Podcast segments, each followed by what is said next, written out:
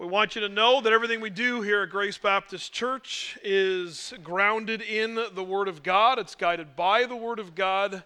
Uh, it only comes from the Word of God. This is not our opinion uh, or the way that uh, we want things to be, uh, our hobby horses or pet peeves. This is the Word of God is upon which we stand, and so we want you to have the Word of God open in front of you, electronically or otherwise. If you don't have a Bible with you this morning, we provided one for you. And so, somewhere in the chairs uh, in front of you, underneath those chairs, should be a Bible. And in that Bible, it's on page 95, Leviticus chapter 23, verses 33 through 44.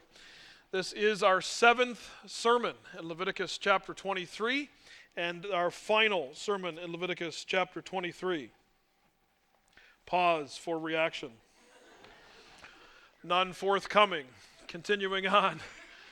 Not yet our final sermon in Leviticus, but our final sermon in Leviticus chapter 23. We have taken a sermon for each of the special festivals, feasts, days, and celebrations in the Jewish calendar, and we have noted a number of similarities uh, in our day, and especially as we see uh, the reasons behind these days and festivities and celebrations and solemn assemblies. And we come now to the final one of the Jewish calendar year, and arguably the one that was most looked forward to by ancient Israel and even current day uh, Jews. This is Sukkot. This is the Feast of Tabernacles, or the Feast of Tents. This is the Feast of Temporary Dwellings. This was a reminder of the wilderness wanderings and a reminder and an expectation of God's provision for the nation of Israel. It was a week long national camping trip. So, for those of you that enjoy camping, now this isn't sort of glamping, all right, with the big fifth wheel trailer and all that sort of things that we sometimes do, even here on PEI. This was a return back to the sort of tents, the sort of open lean tos that the nation of Israel would have occupied uh, during their wilderness wanderings. And we'll see why in just a moment. But what an exciting time for the nation of Israel. All of the harvests have been gathered, all of the different grains, and now even the grapes and the olives. Everything is in. Provision has been made for the rest of the year, and now it's time to celebrate. And this festival begins with a Sabbath, and ends with the Sabbath, and in between are, as a week of feasting and celebration, thanksgiving to God, and like I said, a, a national uh, camping trip, if we can put it that way. And so, follow along with me, if you would, as I read in your hearing this morning Leviticus chapter 23, starting to read at verse 33. The Lord spoke to Moses, saying, Speak to the people of Israel, saying, On the fifteenth day of the seventh month, and for seven days is the feast of booths to the Lord. On the first day shall be a holy convocation. You shall not do any ordinary work. For seven days you'll present food offerings to the Lord. On the eighth day you shall hold a holy convocation and present a food offering to the Lord. as a solemn assembly. You shall not do any ordinary work. These are the appointed feasts of the Lord, which you shall proclaim as times of holy convocation for presenting to the Lord food offerings, burnt offerings, grain offerings, sacrifice and drink offerings, each on its proper day, besides the Lord's Sabbath besides your gifts, and besides all your vow offerings, and besides all your freewill offerings which you give to the Lord. On the fifteenth day of the seventh month, when you have gathered in the produce of the land, you shall celebrate the feast of the Lord seven days. On the first day shall be a solemn rest, and on the eighth day shall be a solemn rest.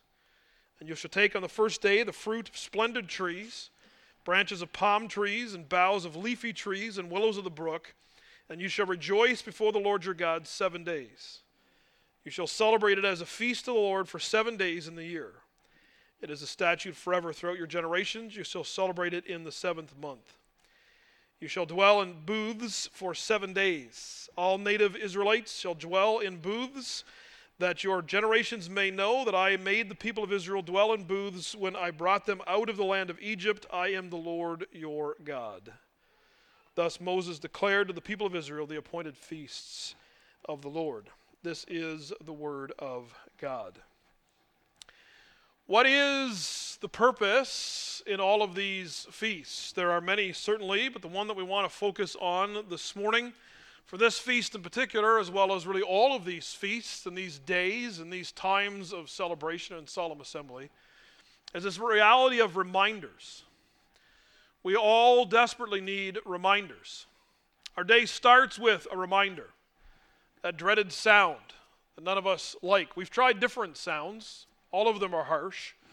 We do not want to awake. But the reminder of the alarm clock is hey, a new day is here. Time to wake up, time to get going. And after we've hit snooze three or four times, or seven or eight times, depending on who we are, we might find our way out of bed. All of us have calendars. We have notifications. Our phone will actually ding and let us know hey, you have this appointment, or hey, you have this thing coming up. We have annual reminders. We need reminders. You would think the nation of Israel, throughout their generations, would never forget the Exodus. How do you possibly forget coming out of Egypt after 10 plagues, 10 manifestations of the power and the goodness and the sovereignty of Almighty God? Systematically undermining each of 10 gods within the Egyptian pantheon, proving once and for all that the Egyptian gods are no gods and there is only one God, the one true God, Yahweh. And then you leave in the middle of the night with your family and you make it to the Red Sea, and that is impassable according to your viewpoint. The Egyptian army is behind you, and Moses, your leader, stands and raises his staff, and the waters part, and you walk through on dry ground.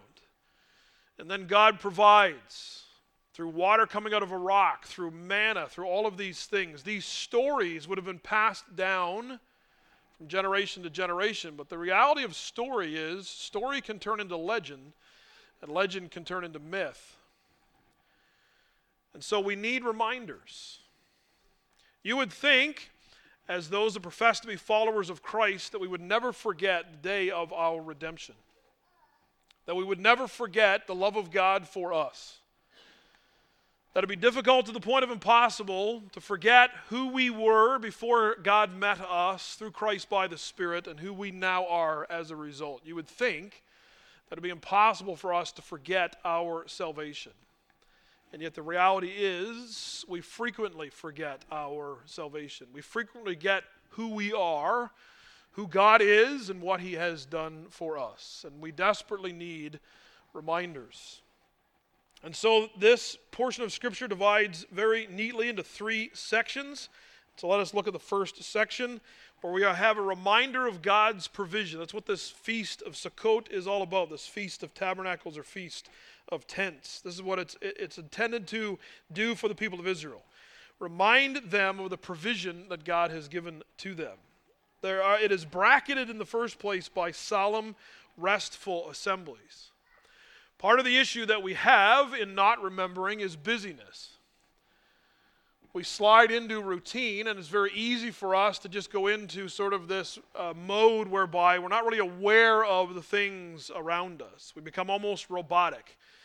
Every day is the same. We get up, we have our morning routine, we go to work, which is also part of our routine. We come home and we have a routine with our family. It may differ slightly, but there's routine, and then we go to bed and we do it all over again the next day.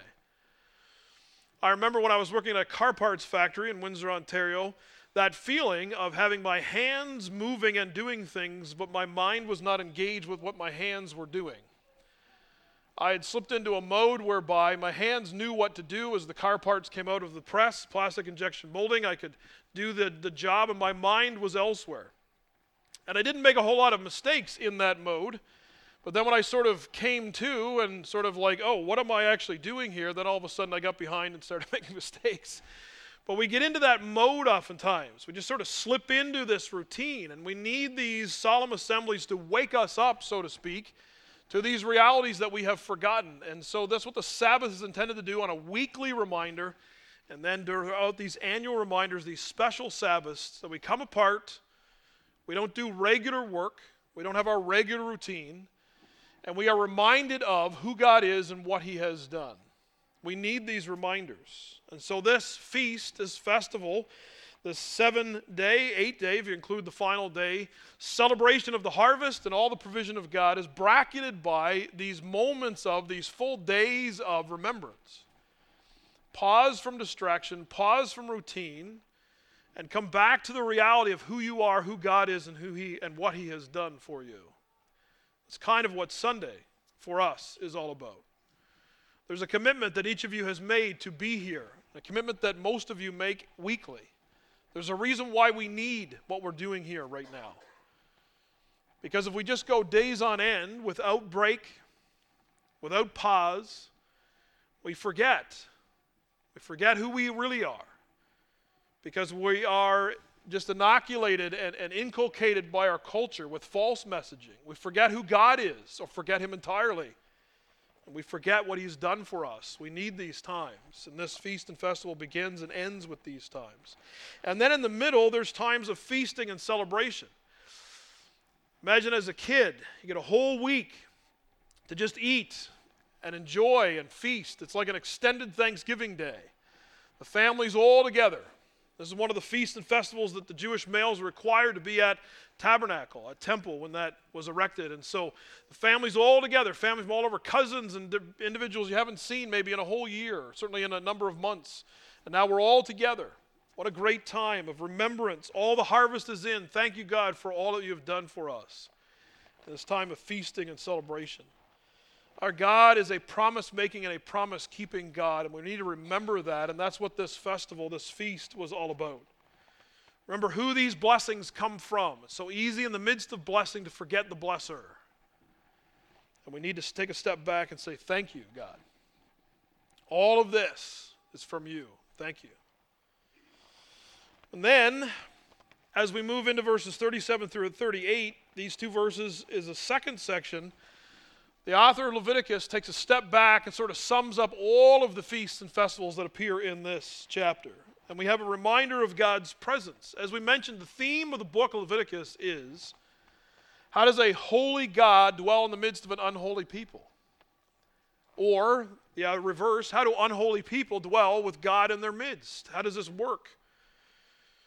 And so, all of these feasts and festivals are a reminder that God is with his people, God is with us as his people.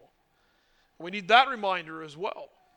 Not as a scare tactic, but as a source of comfort, stability, and strength and blessing. God is present with his people. Notice that there are consistent, focused gatherings. Numerous times in a calendar year, the Jewish nation would get together and they'd be reminded God is in our midst. We are not on our own, we are not here for ourselves. We are not doing life for ourselves. We are doing everything we do, and we are who we are because of our God. He is the one who made us, He is the one who formed us as a people, as He promised He would to our patriarch Abraham. He is the one who kept those promises, brought us out of the nation of, uh, uh, uh of Egypt, and continues to keep those promises to us. He is in our presence, and we are in His presence. And there's this consistency as they come together and gather. There's consistent sacrifice. Notice the numerous sacrifices that are mentioned. We, we, we know that there are five separate ones in our previous walkthrough, or uh, back in the first part of Leviticus as we walk through that. There's a number of sacrifices there. And all of these sacrifices have the intention of bringing the worshiper into the presence of God. Why is sacrifice necessary? Because for an unholy human to try to attempt to come into the presence of a holy God results in death, because death is the penalty for sin. And so death must precede getting into God's presence. And the death of an animal, something sacrificed its life so the life of the worshiper did not need to be sacrificed. And what a potentially gruesome and stark reminder of the realities of sin, but the blessing of God's salvation every time sacrifice was made and given. God is in our presence and we are in his presence. And then consistent gratitude. Notice in verse 38, there's a number of extra offerings, these vow offerings and free will offerings and gifts that are made. We mentioned that as one of the last offerings that is mentioned. These offerings that we give just in abundance of thanksgiving. How many times have we had prayers answered by God? How many times has God come through for us in ways that we were not expecting? How often has God been there for us in ways that we sometimes don't even recognize? And so these extra offerings were there to just thank God even more. how beautiful it is to be in God's presence for God's presence to be with us, to live in the world that He has made the way that He has created it to be lived. What a, what a great stability that brings, comfort that brings, peace that brings, wisdom that brings. There's so much confusion.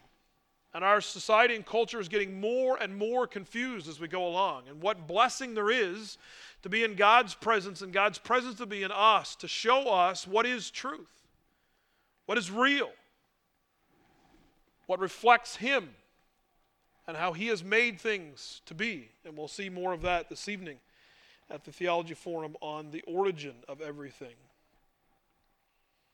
And then we come to the last section. It's a reminder of God's blessing in verses 39 through 43. God has abundantly blessed his people. And so, what they are to do is to take the fruit of the splendid trees, branches of palm trees, boughs of leafy trees, and willows of the brook, and rejoice before the Lord your God seven days. What an abundance of blessing there is through God. And this is material blessing. It's not why we follow God. And when He withholds those material blessings, we still follow Him and trust Him. But what joy there is in the abundant blessing that God brings. And here at the uh, end of the harvest, the nation of Israel has gathered all of these things in, and their hearts are full with the abundance that God has provided for them. Splendid trees, all of this fruit, olives and grapes, and all of these things, and especially as they're looking forward to being in the land that flows with milk and honey. There's a good land that the spies let them know was there. They've not yet gone into and occupied, but will one day.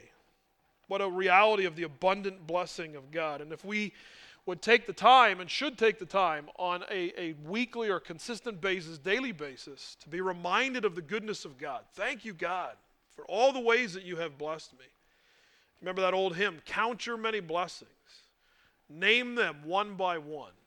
And it may surprise you what the Lord has done. How often do we take that time to thank God for his abundant blessings? Unfortunately, too often we're engaged in complaining about the things that we think that we lack instead of thanking God for the abundant realities that he has brought into our lives. Notice in verse 40 the variety of blessing. All these different types of trees, the fruit of splendid trees, palm trees, leafy trees, willows of the brook. Our God is a creative God, and what a reality there is of the variety of different blessings that God gives us. Not just single blessings of a single nature, but so many different types of blessings that God gives us. And again, we just sang that song on purpose 10,000 reasons. We have so many reasons to thank God for the abundance of His blessing and the variety of His blessing. He's done so much for us. And then in verses 42 and 43, there is this idea of comparative blessings. Because what they are supposed to do after they get into the land of Israel and establish permanent dwellings, and we know from other portions of Scripture that these dwellings could have cedar from Lebanon, beautiful personal homes of the Jewish nation. They were to spend one week camping in non permanent dwellings to remind them of the blessings of God. There's nothing like the blessing of a home and your own bed and your own hot shower than to be away from it for a week in a tent. Again, not just sort of, you know, your home on wheels, uh, as some people camp, which is fine. That's what you're going to do. Um, but this type of camping that is talked about in this passage of Scripture is to come away from the comforts that we have, that we enjoy, to get into a situation, into a lean to, a three walled roof structure with an open front, basically, to remind the nation of Israel they used to dwell in these types of structures. They used to be nomadic, dwelling in tents, ready to move at a moment's notice when the Shekinah glory of God and the cloud or in the pillar of fire would move. But now, now we have our nice hardwood floors and our Sealy Posturepedics and our all of these things, our nice La-Z-Boy chairs. We have all these things and so, purposefully, God puts them a week, a year out back into the wilderness, so to speak, to remind them of where they have come and all that God has given them in a comparative way. not a negative type of comparison, but to, to appreciate all that they have by purposely removing those blessings from themselves for a, a temporary period of time to be reminded of all the things that God has done for them. And then in the last place from the passage, this reminder of God's rescue. There is the physical rescue from Egypt, verse 43. When I brought them out of the land of Egypt. Why are we doing this? Mom and dad, this is great. I love camping. But why do we do this every year? Why do we have this structure that we uh, put up every year and we kind of camp out in the backyard? It's a bit weird. It's not the norm. Why are we doing this? And what a beautiful reminder and an, an opportunity for grandparents and parents to say, well, here's why we're doing this. Because we used to be a people without a home, we used to be a nation without a land. And our God, the one true God, brought us out of slavery in Egypt and brought us into prosperity and blessing in our land and in our nation. But of course, also the spiritual rescue from sin. These solemn rests of worship on the first and the eighth day. These Sabbaths that bracket it give more context to this. This is not just thank you, God, for all of the stuff, but is primarily thank you, God, for you. And thank you, God, for all that you have done spiritually. We were not just slaves in Egypt physically, but we were slaves to our sin, and you brought us out by your mighty hand and redeemed us. And we thank you for that.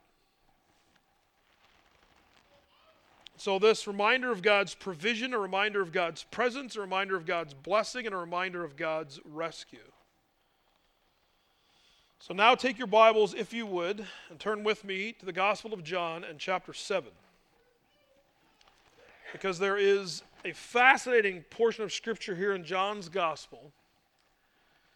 In John chapter 7, it is the time of the Feast of Tabernacles. It is the time of the Feast of Tents.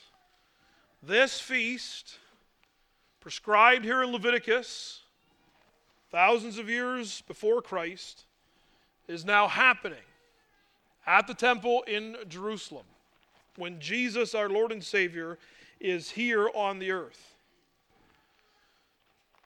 And so Jesus goes down to this festival. The entirety of chapter 7 essentially is about this feast and this festival. And I want to draw your attention to verses 37 through 39. On the last day of the feast, John 7:37, the feast of tabernacles, this feast that we've just looked at, the great day, Jesus stood up and cried out, If anyone thirsts, let him come to me and drink. Whoever believes in me, as the scripture has said, out of his heart will flow rivers of living water.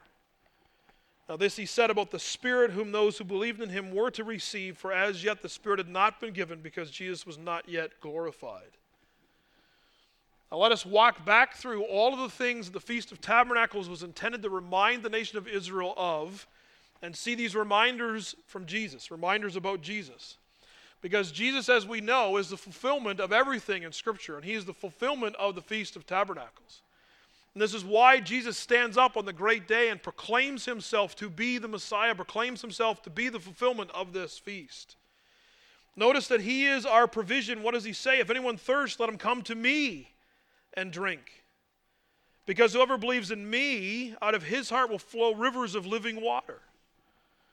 Jesus is our provision, He is all we need.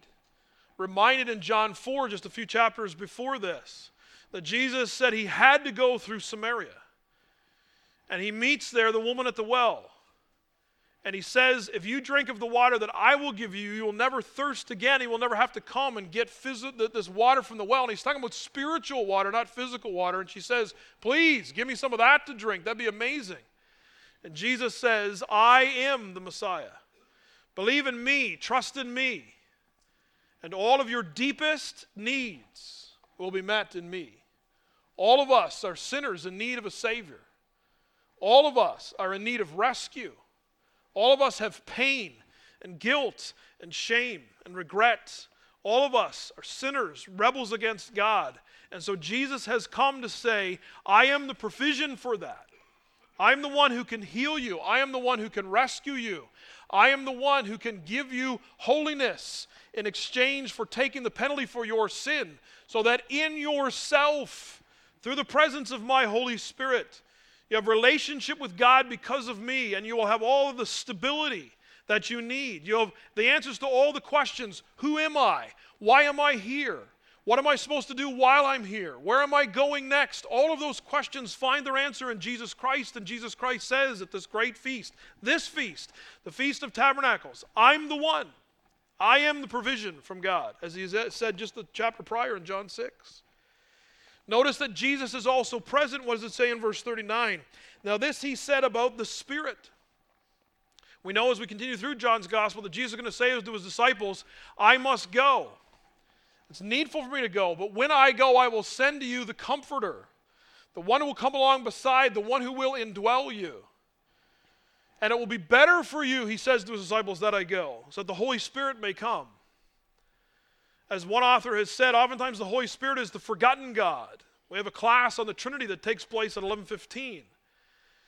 We, we know about the Father. He scares us a little bit. We're cool with Jesus, but the Spirit is weird, so we don't say much about it. And Jesus gives a lot of credence to the Spirit to say that His presence here in 2022 is with us if we were in Christ, because the Holy Spirit is in all believers in Jesus Christ. He is always with us through the person of the Holy Spirit. And so, as the nation of Israel was reminded of God's provision, Jesus is our provision. As the nation of Israel was reminded of God's presence in their midst, we are to be reminded that the Holy Spirit is in us. Numerous passages of the, the, the, New Testament tell us this. Jesus is our blessing, verses 37 and 38. Come, he says, if anyone thirst, let him come to me and drink. What a blessing it is to know Jesus Christ and be known by him. That if Jesus Christ was to let everything go in our life and we were to lose it all, to have Him is not only enough, but more than enough. How blessed we are to be known by the one who spoke all things into existence. What a blessing it is to be known by Jesus Christ and to know Him. And He says, Come. Out of His heart will flow rivers of living water. That my life will be in Him. And the needs that we have are all met in Jesus Christ. Notice Jesus is our rescue. What does he say at the end of verse 39? Because Jesus was not yet glorified. This is shorthand in the Gospel of John for the death, burial, and resurrection of Jesus Christ as you track this word throughout John's Gospel. What is coming? What does Jesus know he's going to do? He is going to one day, soon, go to the cross from this perspective, and there he is going to bear the penalty of our sin and offer up his life on our behalf. He is the great sacrifice, as he is also the great high priest. So Jesus knows that He is also going to be our rescue. Not necessarily our physical rescue, but our spiritual rescue from our sin and rebellion. He is going to give us life where before all we had was death. Jesus Christ is our rescue, and He says to all the people that are there, I am the one, I am your rescue, I am your Lord, and I am your Savior. But notice in the fifth place, Jesus is our final rest. There's something more that we miss because it's not in Scripture, but it was added to this Feast of Tents this Feast of Tabernacles. Because of some passages in the Old Testament, notably Ezekiel 14, 1, 47 through, sorry, 1 through 12, and Zechariah 14, 8, there was a promise of God that one day streams of living water would flow out of the temple and be for the healing of the nations. And what an amazing, if you track this, there is the rivers of living water in Genesis that flow in four different directions from the Garden of Eden. And it reappears in Revelation 21 and 22, this river of life flowing for the healing of the nations and the flourishing of the nations. And there are promises in the Old Testament that this water would start at the temple of the living God and would flow out to heal all of the nations. And all nations would come to Jerusalem to be healed and to worship the one true God. And so, as part of this Feast of Tabernacles, each day of the Feast of Tabernacles, the Jews began to do a ritual, a water ritual. And so they would go down to a source of water at this time in Second Temple Judaism, usually the Pool of Siloam, and they would gather pitchers of water and they would come up to the temple and they would pour these pitchers of water out down the stairs of the temple in honor of and, and, and, and sort of in anticipation of what God was going to do. as if that would kickstart this promise of God. God promised that uh, rivers of living water would flow from the temple. And so we, we are honoring that. We are believing that. They are saying in this ritual. And on this last day of the feast, it says the great day. Perhaps this last day, as they have poured the water down, Jesus stands up and says, That's me. I'm the living water. I'm the one that's going to fulfill this. I am the Messiah. I am the one that you were looking for. And this ritual of pouring the water is not going to kickstart the promises of God. The promise of God is fulfilled right now in me. I'm here. And this promise from Ezekiel 47, 1 through 12, this promise from Zechariah 14, 8 is fulfilled in me. That is me. I am here. I am the one. And finally, turn with me, if you would, over to John chapter 1.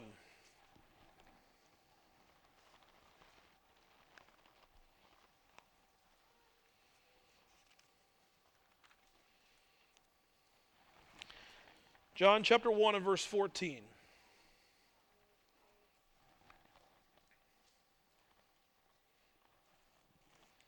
John begins his gospel by saying, In the beginning was the Word, and the Word was with God, and the Word was God, Jesus Christ the righteous. And what does he say in verse 14? And the Word of God became flesh and dwelt among us. And we have seen his glory, glory as of the only Son from the Father, full of grace and truth. How much does Jesus love us? Jesus has tabernacled with us. This Feast of Tabernacles part of this week, or throughout the entire week, the nation of Israel was to leave their homes, their places of comfort and rest, with all of the things that they enjoyed, and to move into a tent, a temporary structure, a step down, one might say, to remind themselves of where they came from.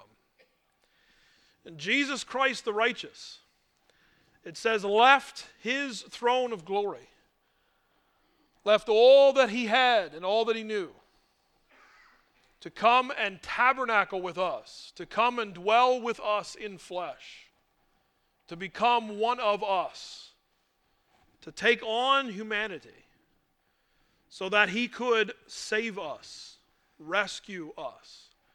This is unlike anything else that is out there. Everything else out there says you go from down to up, you go from low to high. Only Christianity, only Jesus Christ goes from on high to down below. Only Jesus Christ descends the ladder down to come to us. He left glory to live with us.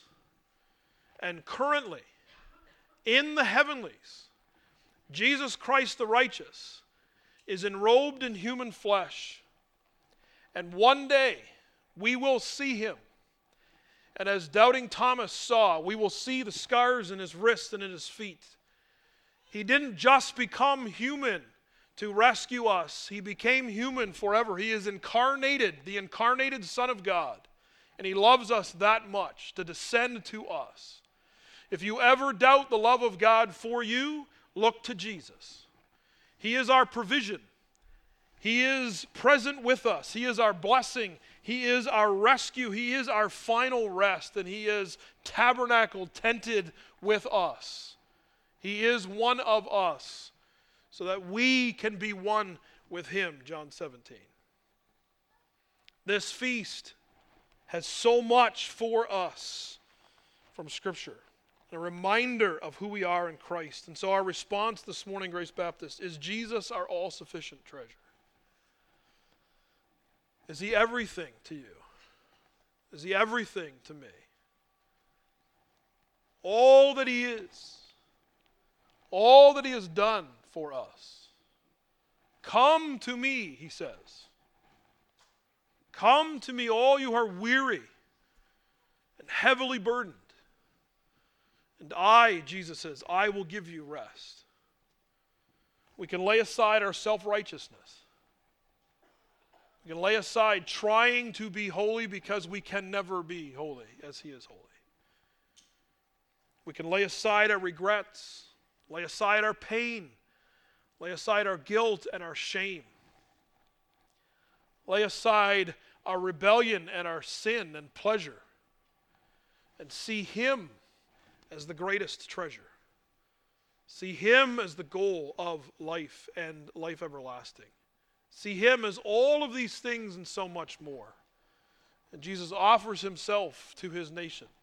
I am the one. Come to me, and you will have life and life more abundant. That is our prayer for you here at Grace Baptist Church. That you would know the one who loves you, died for you, rose again to life for you, and lives ever to make intercession for you. To be your provision, to be present with you through his Holy Spirit to be a blessing to you in so many ways, to be your rescue, to be your final rest and your rest in this life as well. Let's look to Him in prayer. Father, we are so thankful this morning for all the ways that you bless us. You gave this feast, the Feast of Tabernacles, to your nation of Israel. That one week out of the year they would come aside go back into temporary structures to remind themselves of who you are and what you did for them, to remind themselves of your provision, of your presence among them, of your blessing to them, and your rescue of them, to recount these stories to their children and to their grandchildren, to show you in all your beautiful glory and splendor. But Father, this was the shadow. This was merely the picture. Because when your Son, our Lord and Savior, was here, he cried out at the celebration of this very festival Come to me. I am the giver of life. I am your provision. I am your ultimate provision, your ultimate blessing. My presence can be with you for this life and for eternity. I am your rescue. I am your final rest. I am to be the one you worship. My glory is what you are to submit to. I am to be your all sufficient treasure. I love you. I became one of you. I came down to you to bring you back up to where I am. I came down into the pit to carry you out of it. I did all of this for you. Follow me. And Father, my prayer is for all of us this morning that we would rejoice in who you are and all that you have done for us in your glory and majesty, in your provision and rescue and blessing and rest through your tabernacled Son. And Father, for the glory that awaits, may this ever be in our minds. May we be reminded of it regularly. May it also then be on our lips. May we speak of Jesus to all who will hear. His Father, he ought to be everything to us. More to us than the things of this life, more to us than our own pride, more to us than our accomplishments, more to us than our goals and dreams, more to us than our loved ones, more to us than anything else that we might treasure, Father, that He might become in our lives the ultimate treasure. That we would give all to be with Him. We pray in His name. Amen.